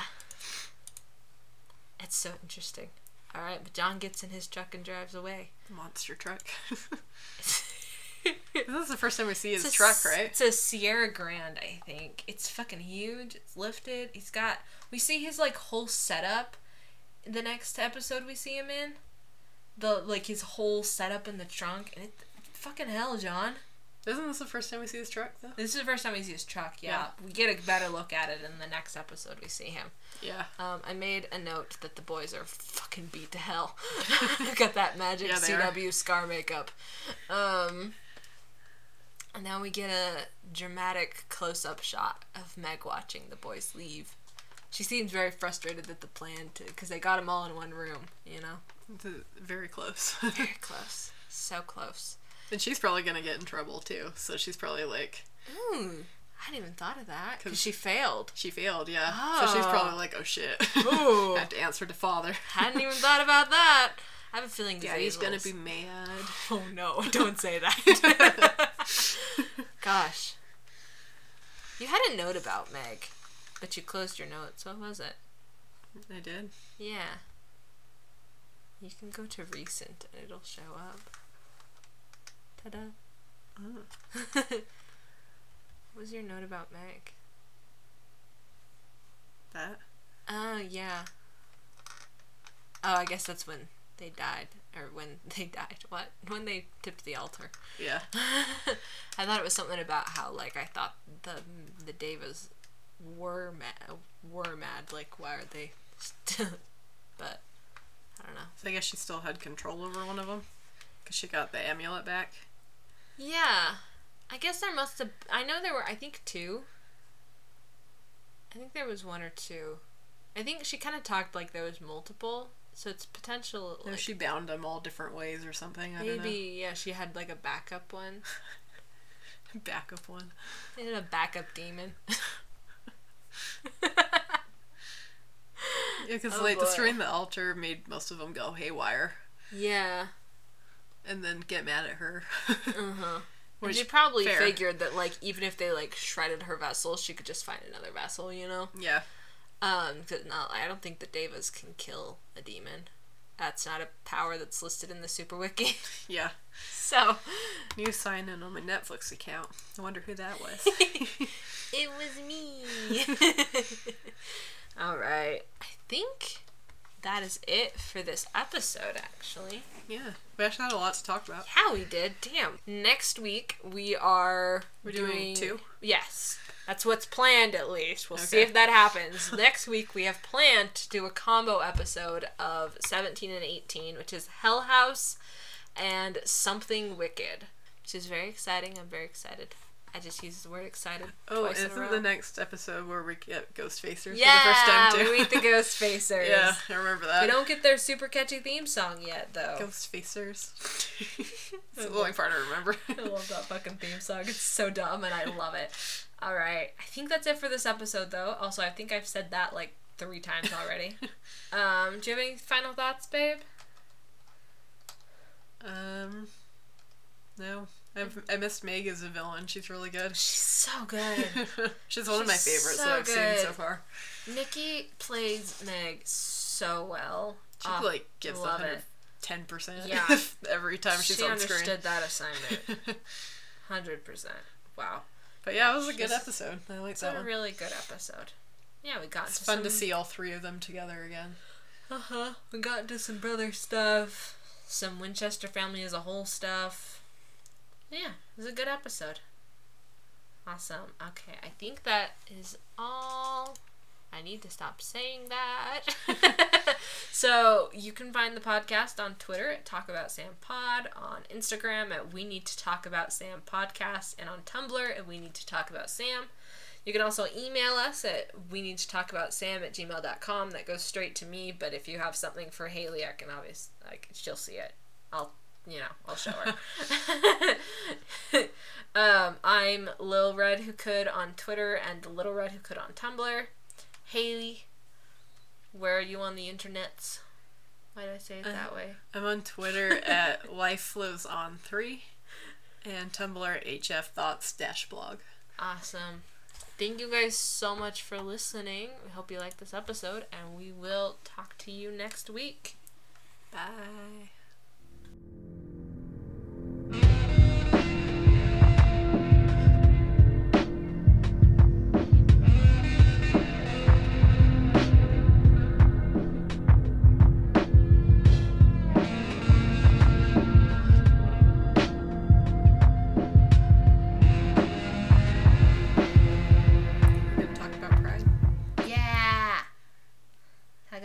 Pride, Beeb. Tell them about Pride.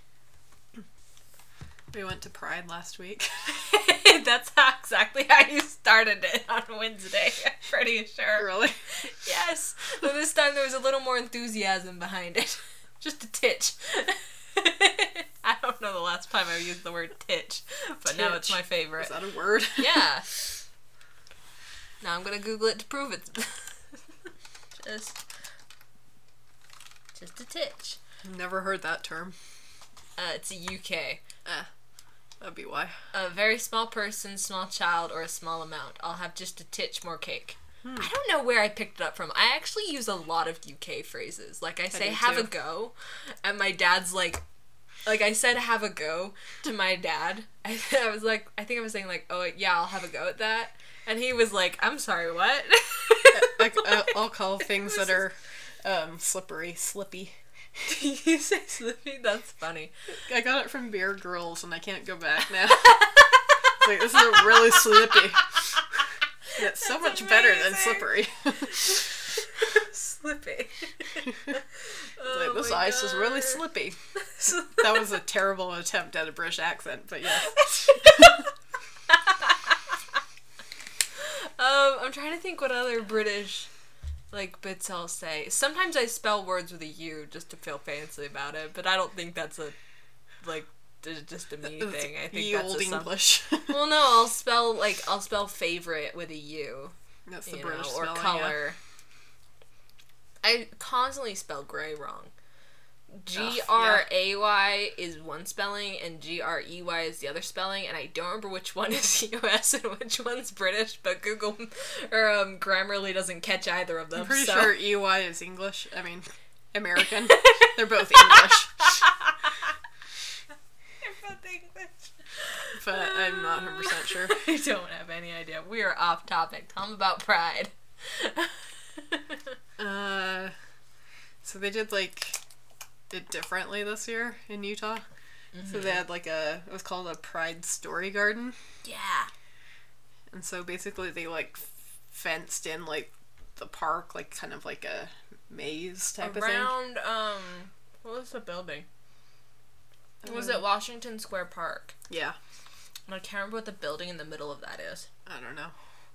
But um, It's a big fancy government building with all the like little ornamental bits and stuff, you know. yeah. Y'all know exactly the kind of building I'm talking about.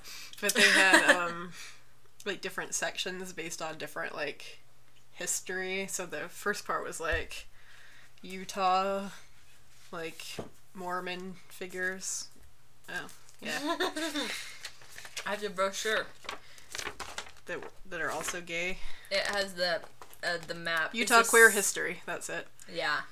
Um, then like I don't know what Salt Lake is burning one was. It was a reference to the documentary Paris is Burning, which is about um, drag culture and like people of color. And I think that was the section with um like the um um like queer native Hmm, yeah. inclusion, which was really really nice to see. Then we have award winners, arts and entertainment, community stakeholders, remembering Stonewall, drag queendom, kingdom, uh, LGBTQ plus around the world, transcending gender, uh, civil rights timeline, sanctuary. Uh, there's like a dance party section, We which no one was in. that Um, I think your one of your friends went in there and got because they did a unicorn scavenger hunt. So each Yeah. um each section had um a handful of gardens within it, and so it was divided kind of by the color. And each of the gardens had a um a unicorn sticker hidden somewhere in it with a number, and so if you found all the numbers on the unicorn stickers, you got a uh, picture taken with a Polaroid, and you went on the winner's wall at the end. Yeah. And so Liz went in to the um the dance party section and found the so unicorn loud. for us. we were standing outside and I was already like plugging my ears like it was so loud it gave me a headache. It might have also been the caffeine deprivation because I don't think I'd had a Dr. Pepper in a couple of days. Yeah. I am currently on day five of my quitting Dr. Pepper. So, go me. I haven't had a caffeine headache today, so. Oh, that's progress. That's good. And then there was like community partners, retro, tributes and memorials, and then there was like a flag garden That was so cool. and a pride garden. So I yeah, liked the it was really flag cool. one because there was lots of stuff that I learned. I also like the transcending gender one because Mm-hmm. um I use she they pronouns and I consider myself gender queer and that falls under the trans umbrella and I never really thought of that. So that was kind of cool. I actually found like there's so many more flags that we like there don't know about. so many flags. I found like a certain flag that I felt kind of identified a lot with me that mm-hmm. I didn't realize was a thing. Which one was it? I took a picture of it. Let's see. It was the one across from the the men the gay flag, right? Yeah. Because there's the rainbow like LGBT flag, but then there's a, like a blue and green one that is specifically for the men. It might have been gender flux. Let me look it up again. I have to zoom in. Didn't take a better picture. That one's mine. So this is the one I kind of identified with. So someone whose gender identity varies in intensity. mm, yeah. So individuals experience variation in the intensity of their gender rather than variation in identity. So their gender identity often stays the same, but it fluctuates from agender to 100% of a given gender. It is possible to be gender flux with any gender identity. So I kind of identify with that because some days I kind of have more masculine energy, sometimes I have more fem- Uh-huh. feminine energy, but I not enough to like change my pronouns. But Yeah. I'm kind of more in flux like that, so I really cool. identified with that one and I liked it Thank you. because I I, like really that they like- have like an identity for like everybody, you know, Mhm. anybody on the spectrum. So it makes you There like is legitimately not feel left a out. flag for everyone. There were Yeah. so many terms I'd never even heard of, which was really cool. Like there was the um, the there was there's one that's like nep, based off the word Neptune. I think that one was really interesting. There's andro- androgynous as a flag. Mm-hmm. uh, gender queer, non-binary. Of course, there's like regular lesbian. Uh huh. Uh, butch lesbians have their own flag, as well as lipstick lesbians. Gay men have their own flag. Like, there's still so many flags I didn't realize were out there. Yeah. Yeah. It was very cool. And I love the new lesbian flag, by the way. The 2018 so one. pretty. It's gorgeous. It looks like a sunset. They added like more orange and red into it. Mhm. It's Which supposed to be more inclusive to lesbians of all gender identities. oh yeah, here it is. So dark orange is gender nonconformity. Middle orange is independence. Light orange community. White unique connections to womanhood. Light pink serenity and peace. Middle pink love and sex, and dark pink is femininity. Yeah. So it's more inclusive of all. It's much more aspects inclusive, which I yeah I really love. Also, it's gorgeous. It looks like a It sunset. looks like a sunset. It's my favorite. I really want to get that one, and I kind of want the gender flux flag too. I like the genderflux one is like a pastel, Mhm. rainbowy kind of color. It's really pretty. I like the gender This queer one, but the green is very intense. It is. So, genderqueer is an umbrella term, encompasses many identities. Um, they make up a combination of male and female genders, but they don't have to. So, lavender is androgyny and queerness, white is agender, and green is identities outside the binary. That's me. So, very cool. queen. but yeah, I use um she they pronouns. So, fun fact. And she's bi. And I yes, I'm bi and demi. So I love the demi flag. It's really cute. That one is very That's the cute. one. It's um like the ace colors with the gray and the purple and white, and then it has a black triangle that comes off the side. Like if you if you guys have seen the new um like trans um people of color inclusive um LGBT flag with the rainbow and then the triangle, that triangle. comes in the Yeah. chevron with the black, brown, and then the trans colors. Um, Mm-hmm. It's got that same kind of triangle design, but it's just solid black. I really like it. I've also seen a version of that that was a bi demi flag that had a. Um, it's not like an official flag, but it was a design design someone had done. That wasn't like a officially, you know, like it definitely wasn't in the flag garden. Um, but it had it was the demi flag, and then it had a heart in the middle that was the bi colors, which was really Oh, cool. cute. I like that. Yeah, it was cute. But Yeah, there's so many. That it's really helps you feel like you're being included and like Yeah. recognized, you know. yeah, there's so many different kinds, and And it was so cool to like be there together and like feel like we didn't have Mm-hmm. to like hide who we are in front of anyone. We could just openly be ourselves, and everyone was so nice and inclusive, and yeah. that's why I love Pride. Like, Yeah, I've never been there. to Pride before because I don't do big crowds, even pre-COVID. I don't do big crowds. I don't do like loud parties and dancing and loud music and people and strangers and no. It's just I really don't. I really kind of hate it. It makes me have um, panic attacks and a lot of anxiety even just thinking about it. Um, so I've never been to Pride before this year because I straight up was like, this is not a space where I up- will feel safe. Are you making good? You're so cute. But yeah, it was just I just knew just from like descriptions and videos and pictures that it was not a a, a place where I would kind of feel safe. Not like as a queer person, but just safe as in like a walking ball Introvert. of anxiety. you know? Yeah. and it's one of the things that kind of frustrates me about the LGBT community is we're supposed to be like out loud and proud and flashy and you know it kind of colorful and I am, more introverts of Yeah. the LGBTQ community. and I'm but not that way.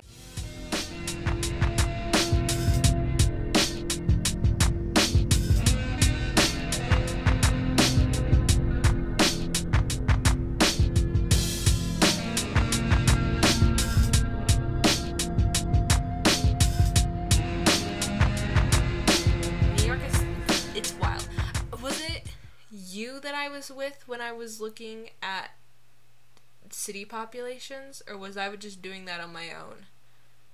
Uh, I think I may be you might have been doing on that on your own. I was looking at the top ten cities, like by population size. Let me see. In the world or in the U.S. U.S. Um, Yeah, New York number one. Surprise. Yeah, so this is the exact by population 2021. So, um, number 10, we are getting into outtakes. Number 10 is San Jose, California, with a little over um, 1 million people. Dallas, Texas has almost 1.5 million. San Diego is a little under 1.5 million. San Antonio is a little over 1.5 million. Philadelphia, a little over 1.5 million. Phoenix, 1.7 million. And then we double, or almost double, with Houston, which is 2.3 million. And then we have Chicago, which is 2.6. And then we almost double again and go 4 million for Los Angeles. And then we more than double, and New York's population is 8 million. 622,357 as of 2020. Like, look, I just, it's the jump that just cracks me up. That's crazy. Because you go from the one, you know, 1.0, 1.4, 1.4, 1.5, 1.5, 1.7, 2.3. It's kind of a big jump. 2.6, 4, then 8.6. Like, excuse me. crazy. what just happened there? Such a wild jump. Also, the the like population of New York by like square mile is fucking insane. Because they all live in jam packed. Because instead of building out, they built up. You know, that I don't think I could ever live in New York. the York. first city that the pandemic hit hard. Oh was yeah, New York I City. remember that. That was oh my god. I remember all seeing the news stories about, um, like paramedics from like other states, on the other side of the country coming in, to New yeah. York. Yeah, and then from Utah and went. then being lost. in the streets and everyone's like it's a grid system and the paramedics are like these streets are named the same thing but not the same thing like it's a whole whole thing i remember that Yeah, we had some Utah um, doctors and stuff that went to help out. that. Yeah. That's awesome. Okay, let's get back on topic. We're in Chicago, um, and we both.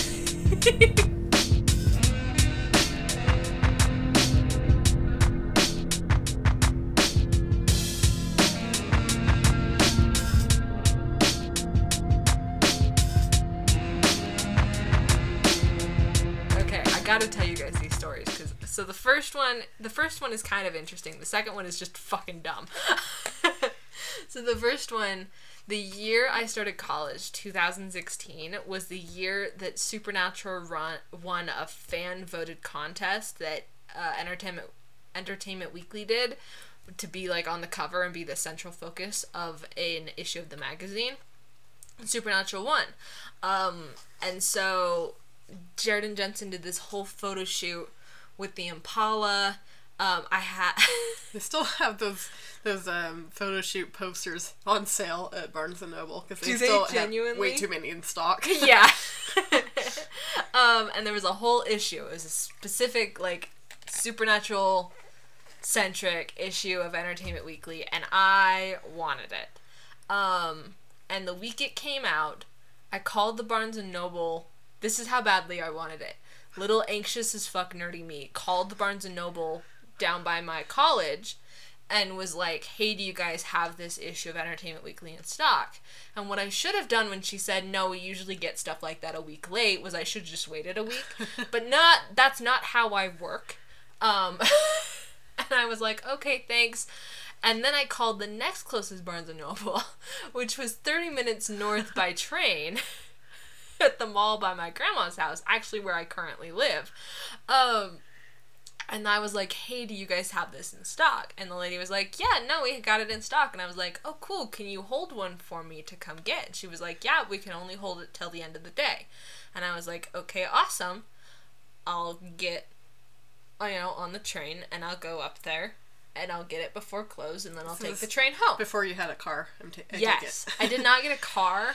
I did not get my own car until the the gap semester that I took after my sophomore year of college.